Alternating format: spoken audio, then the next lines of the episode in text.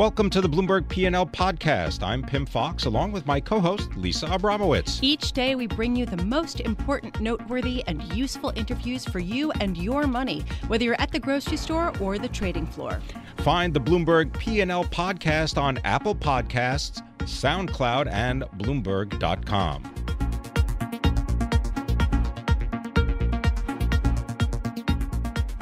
let us turn our attentions uh, to the damage that the hurricane could cause. Brian Sullivan covers uh, energy and commodities for Bloomberg and uh, all things weather related. Jack Kaskey is chemical companies reporter for us, based in Houston. Uh, let's start with uh, with you, Brian. I'm uh, watching uh, minute by minute the latest forecasts for the hurricane, and much will depend on exactly when it turns north. The, the uh, low pressure over the Mississippi uh, Valley may will pull it north, but uh, the current forecast track is about as bad a scenario as you could come up with.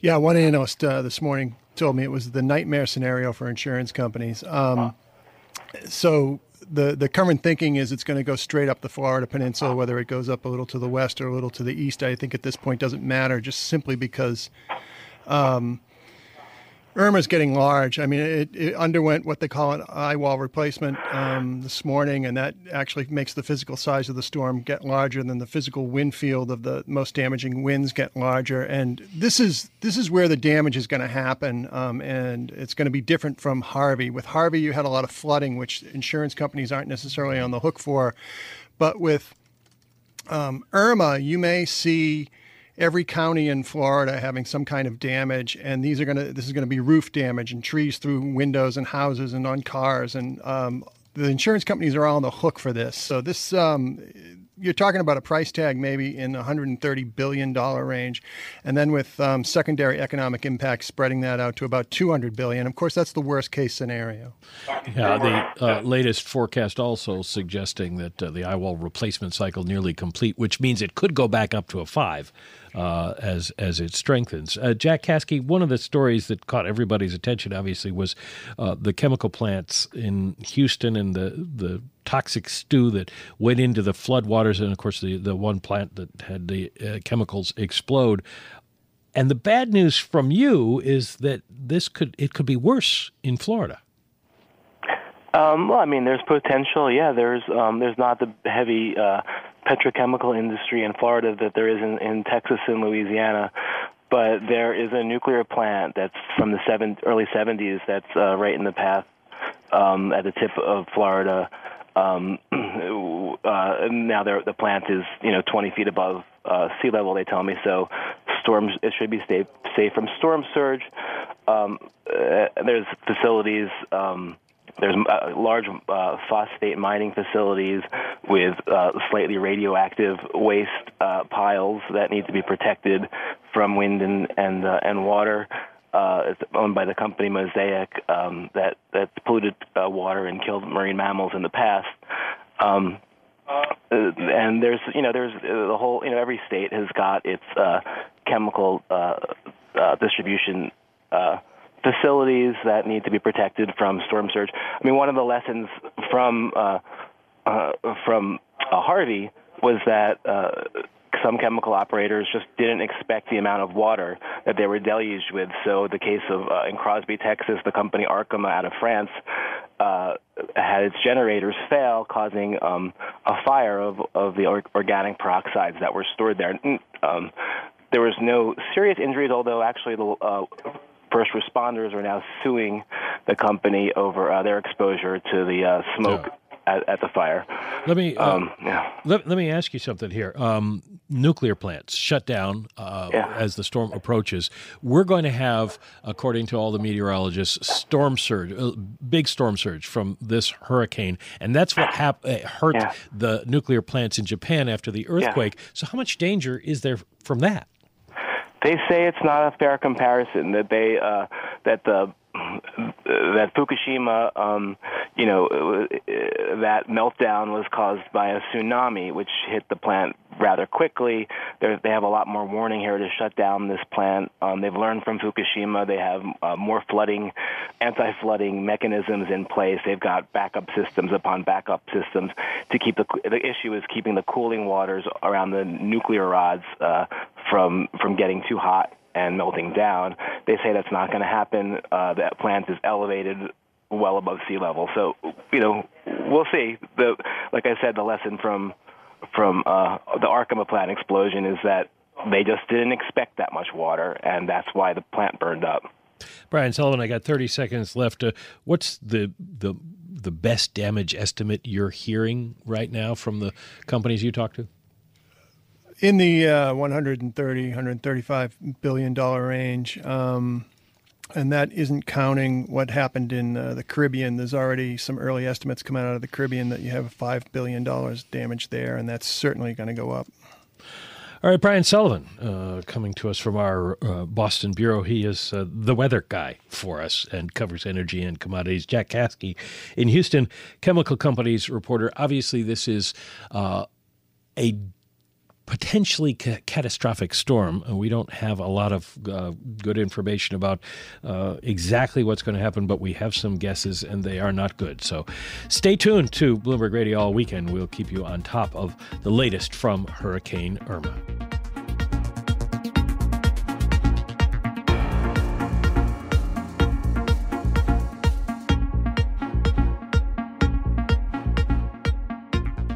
Here's an idea.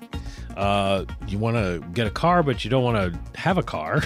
you just want to use it when you want it uh, for as long as you want, but uh, and drive the car you want. Uh, uh, Scott uh, Painter is the former CEO and founder of TrueCar. He's got a, a new startup, Car as a Service. it's called Fair. tell us about how this works. I mean, I, am a guy who lives in New York City. I don't own a car, but I go skiing in the winter or sure. I go out to the beach in the summer. And so maybe for a while I want a car. Well, Fair is a pretty simple concept. It really is an app that represents a totally new way to get a car. So you simply download the app, scan your driver's license, it shows you all the cars you can afford. And then, in my case, that would be very few. Go ahead. And it gives you a single, all in, low cost of ownership that's designed to be sort of an iTunes account for your car. But this isn't like renting, though. You know, it's all the benefits of renting. So one of the great parts about renting a car is that you can turn it in and be done with it anytime you want. Right. The problem is it's quite expensive. So this is about half the cost of a rental, which is important, but at the savings of a lease. We are actually the owner of the car, and we actually lease the vehicle to you all simultaneously inside the app. But more importantly, you're not picking a car off of a rental lot. You're picking the car you want that's for sale at any dealer.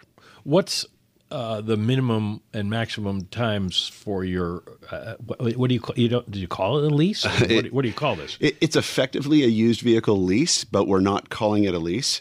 Um, actually, the fair contract has no term in it, which is really one of the things we found that young buyers, millennials, the modern sort of car buyer, really doesn't want a long contract or a long commitment. A car represents a big commitment, so the fair contract gives you the ability to walk away or turn in the car at any time without penalty. You can keep it for six days, six months, six years. Where do you get the cars? So you pick the car using the app, but those cars are at at local dealers all around you, and those are the cars that are traditionally for sale. Fair is simply a different way to get that car. So you look at their inventory and you can say, I, I, I want a, a, a Ford X, whatever. Um, you go to a local Ford dealer, and what what they have in inventory is what you can get. That's correct. And instead of the prices of the car being what you're shopping on, you're looking at monthly payments. So everything in the inventory that you see is given to you with a monthly payment that includes maintenance, warranty, and roadside assistance standard. That that brings up the question. You said you could get it as low as six days, uh, you know, six days. Uh, do you pro rent the monthly uh, payment then? We don't. So it is a month to month pay as you go. So if I have it for six days, I'm still going to pay for a month. You are okay. That doesn't sound too bad though. Um, and uh, who uh, you? I assume with this you got to carry your own insurance for the car. In order to drive a car on the road, you do need to have insurance, but Fair also offers month to month insurance for collision and liability, and you can also buy excess wear and tear insurance if you feel you need it. Um, and uh, what do you do with cars when you, when I give it back to you? those cars go back to the dealership. So the lifeblood of the modern car dealership is a late model used car. So that car coming back into their inventory and being sold to another customer is really the, the goal. Now, I've been reading that um, there is a glut of late model used cars coming out of the markets these days. Well, we've been at peak production in terms of manufacturing. We're approaching 18 million cars being produced in this country, which creates an oversupply of used cars two, three years down the road. And we've been at peak production for a couple of years now. So you've got five or six million late model used cars that are one, two, and three years old coming back to the market in the next year to 18 months. That represents a huge opportunity for the consumer to not only save money but get a great value and a great vehicle. So you're are you are you uh, selling renting to me uh, used cars or new cars? These are pre-owned cars. Okay. And all of the vehicles that you're going to see on fair represent a vehicle that has gone through our inspection process, that has a warranty, roadside assistance, and standard maintenance, so you can actually get the car with peace of mind. So these are going to be uh, uh this is going to be useful for the dealer who can make some money off a vehicle uh, rather than have it just sit in inventory. That's correct. For the dealer, this is a transaction. They're selling the car. Because you're buying it, so they don't care who's buying it, right? That's right. Fair, op- fair operates under all the necessary licenses, and depending on the jurisdiction, we are a dealer, and we actually buy the car, put it on our balance sheet, and simultaneously give you a contract to use that vehicle. What's the difference between you and and uh, Tesla in the in your sales model? In that uh, dealers have gone to court saying if you don't have a lot and you don't have cars on that lot, you're not a dealer and you can't be selling this stuff. We're not actually selling the car. We're just giving you access to the vehicle to use it as you want, when you want, but we take all of the risk around depreciation and managing and owning that vehicle. So it's our capital that's being used to buy the car. You're not borrowing money when you get a car from Fair. You're paying for access to that vehicle. And so this notion that the car is becoming a service is really a subscription that you have the car you want at any dealership as long as you want it, when you want it, and then you can leave it and be done with it. So I don't take title to it. You don't. Uh, if I have an app and I uh, decide I want to get a Ferrari, um, how do you know I am? I am credit worthy for a car like that. Uh, how do you, how do you know uh, whether you can trust somebody to make their payments? The goal of the app is to really understand what you can afford. The average American today spends about 14% of their gross income on mobility, which breaks down to the car, insurance, maintenance, repair, fuel, and in many cases, accessories. We're actually beginning there. And the first thing that the app does by scanning your driver's license, we're looking for your income and your disposable income so we can understand what you can genuinely afford. But the two things we need the driver's license and a form of digital payment. And in most cases, that's a bank account or a credit card. So, uh, do, do, you care about whether my credit is good? I mean, do you run a credit check on me uh, through, say, an Equifax? Then maybe you don't want to do that right now. right. Well, we do do a soft credit pull, but it does not affect your credit. And we're not underwriting you in the same way that a bank would have for a car loan. So you can have actually bad credit you can, in many cases, have no credit. What we're really looking, really looking for is ability to pay. However, if for whatever reason you go through a change in work where you don't have a consistent source of income, you simply return the car. Where does this? Uh, when do we see this? When when can I start downloading the app and getting the car? So the app is live today in the App Store. If you go to Fair and type in either auto or finance financial, so Fair is a, an app that you can download today, but it is currently live and working in Southern California. We've got 73 franchise dealers, over a 1,000 cars in inventory. Because nobody drives in Southern California. it's the car capital of the well, world. Well, I mean, yeah, but uh, I'm, I'm kidding, but people there like to have cars. Uh, what about in a place, when does it come to New York City or Boston, places where people don't necessarily want a to, to warehouse a car, but, you know, want cars on a regular basis? Sure. So it's going to be throughout the state of California before the end of the year, and it will roll out nationally in about a dozen cities in 2018. But from an ownership point of view, the benefits of ownership are really focused on security. Oh well, we'll talk about that. But Fair is the is the app. Thank you very much for uh, joining us. We're out of time, unfortunately, but sounds like a great idea. Scott Painter, Fair.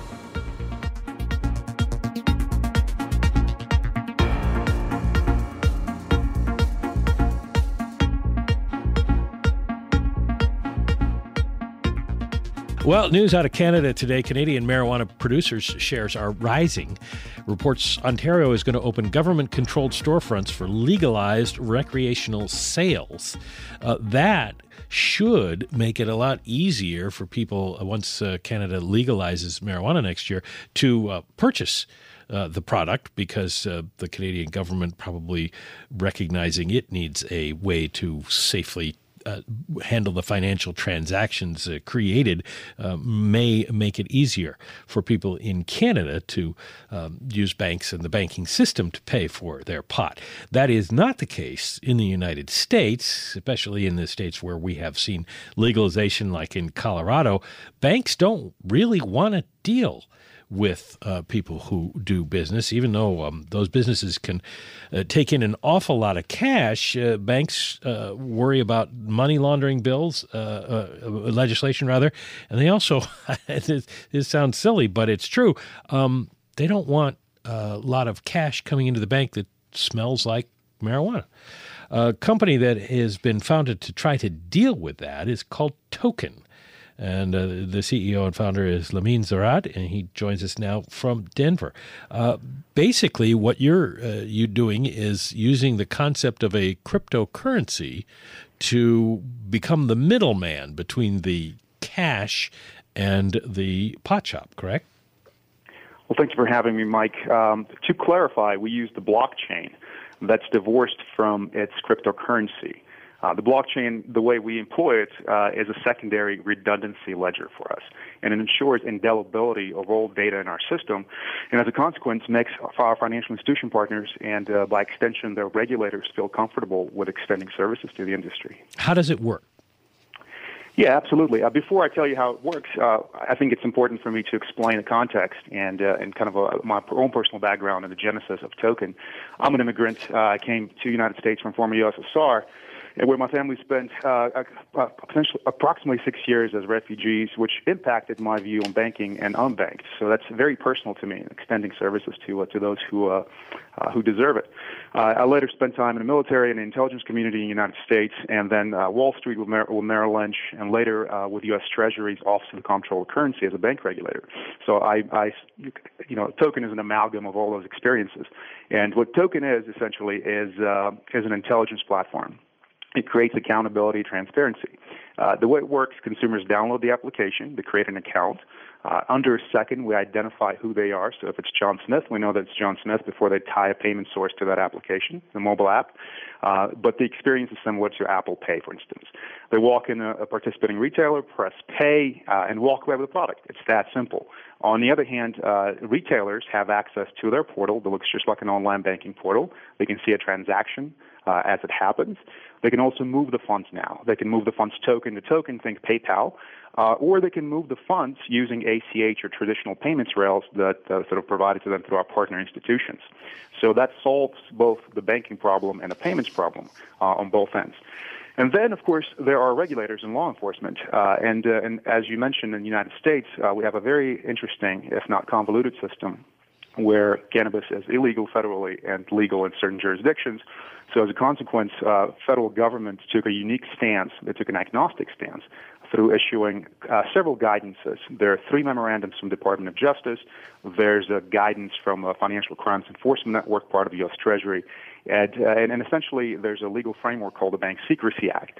And the federal government, uh, you know, took a position by stating that we are agnostic as long as you follow the rules and comply with these uh, items on these regulatory guidance uh, that, was, that was issued. And what, what happens that it, it creates uh, an incredible burden on small financial institutions that are willing to provide services to uh, to cannabis industry, and that's what we help them with. We help them with uh, creating transparency, tracking every transaction, and uh, and ensuring that everything that happens in that system is indelible. And that's where blockchain fits in. Blockchain is the first ledger uh, known to uh, you know humanity, so to speak, that is cryptographically and mathematically indelible. What's your cut of this? How, how do you make money? Uh, right now, it's very simple. We charge per transaction fees to merchants, the same way, uh, say, First Data would, or you know, Visa, Mastercard. And uh, how has it been accepted so far? What's what's your growth rate? Yeah, so we we had a, a controlled pilot in Denver, and it was done on purpose. with uh, with cannabis and non-cannabis relationships to to establish a control group and to, to really observe uh, behaviors in the industry. Uh, in that pilot, uh, surprisingly, our wallet had incredible adoption. 35% of all transactions at each locations were converted without any marketing. That's uh, that's unprecedented because Apple failed and Google failed with their wallets. But uh, I think it's uh, demonstrative to the need in the industry and to the fact that consumers don't want to pay in cash. Uh, there are some really interesting statistics. For instance, over over 60% of our uh, users in our system made three or more purchases, so it's uh, sticky, pun intended here. And uh, and we've increased average ticket size by 18%. I mean, it's it's an incredible value add to a business. What do you think uh, the the growth possibilities for you are? Um, you know, you've got states that are doing uh, medical marijuana, but the states have just totally legalized it. Uh, there aren't that many. Um, do you have a, do you do you need to grow, or can you maintain a successful business with uh, just a, a smaller um, operation that focuses on those states? No, we absolutely not only want to grow, but need to grow. And the reason is the bigger our ecosystem, more visibility we have into the, the milieu of the transaction world, right? So we know, for instance, if you uh, engage in this, what's called dispensary hopping, if you're a consumer and you want to make a purchase at multiple dispensaries that, um, and, and exceeding yeah. your daily amount that's allotted to you by, say, Colorado law, uh, for us to to have that visibility, we need to have multiple dispensaries and multiple retail okay. locations.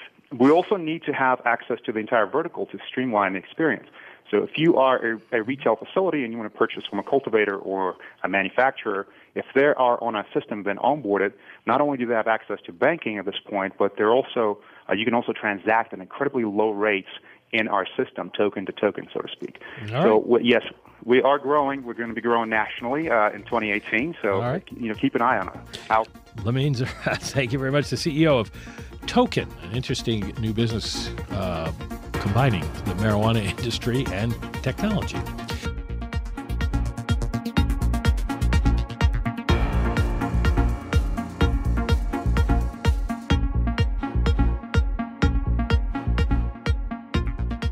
Well, a big story in uh, financial world that uh, is getting a lot of attention, even with the hurricane coming, is this uh, security breach at Equifax. A lot of people wondering how the heck this could have happened. Amnon Bar-Lev is the president of Check Point Software. He's uh, based in Tel Aviv. Michael Riley is Bloomberg News cybersecurity reporter in Washington, D.C. They're joining us now. And uh, uh, Michael, uh, is there anything new that we that hasn't uh, been reported yet. And, and I asked that question sort of, not, it's not really tongue in cheek, but uh, they sat on this information, as many companies do, for a while. And there's this story about the executives selling stock in between and everything. But um, do we know everything we need to know about this at this point? Uh, no. In fact, this is going to be the uh, the start of a very long process. If you take other examples like this, say Target, for example, where consumers got really angry because of a, a, a, a set of, of uh, circumstances. In this case, you have a consumer credit agency, which consumers don't tend to like to begin with because they're the ones who tell them whether or not their credit is good and whether or not they get a credit card or a mortgage. And then you add to that uh, what looks like a, a, loss of massive amounts of, of consumer data for a company that's supposed to know how to protect our data.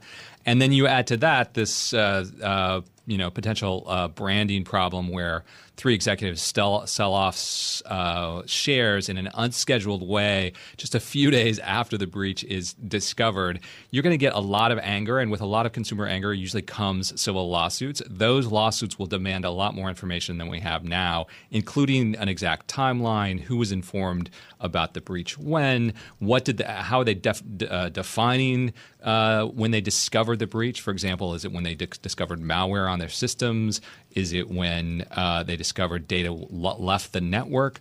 Or, or, is it when the U.S. government uh, came to them and told them about the breach, which happens a lot? We don't know exactly how the discovery worked in this case because we don't know a lot. And on uh, how, Amnon, how does this? How does something like this happen? A company that sh- their whole goal should be to protect the most sensitive data that they have, and yet this can happen. So I was in, in Bloomberg Radio like a week ago, and, and what I stated there is that every system, every system in the world can be hacked. system have a lot of code inside, and, and system can be hacked. You know, NSA been hacked like a year ago, and other very confidential system can be hacked. It's a complex environment, so that's the bad news. I think the good news is that you do a couple of very basic things, if you use existing uh, technology correctly, you can prevent most of those attacks.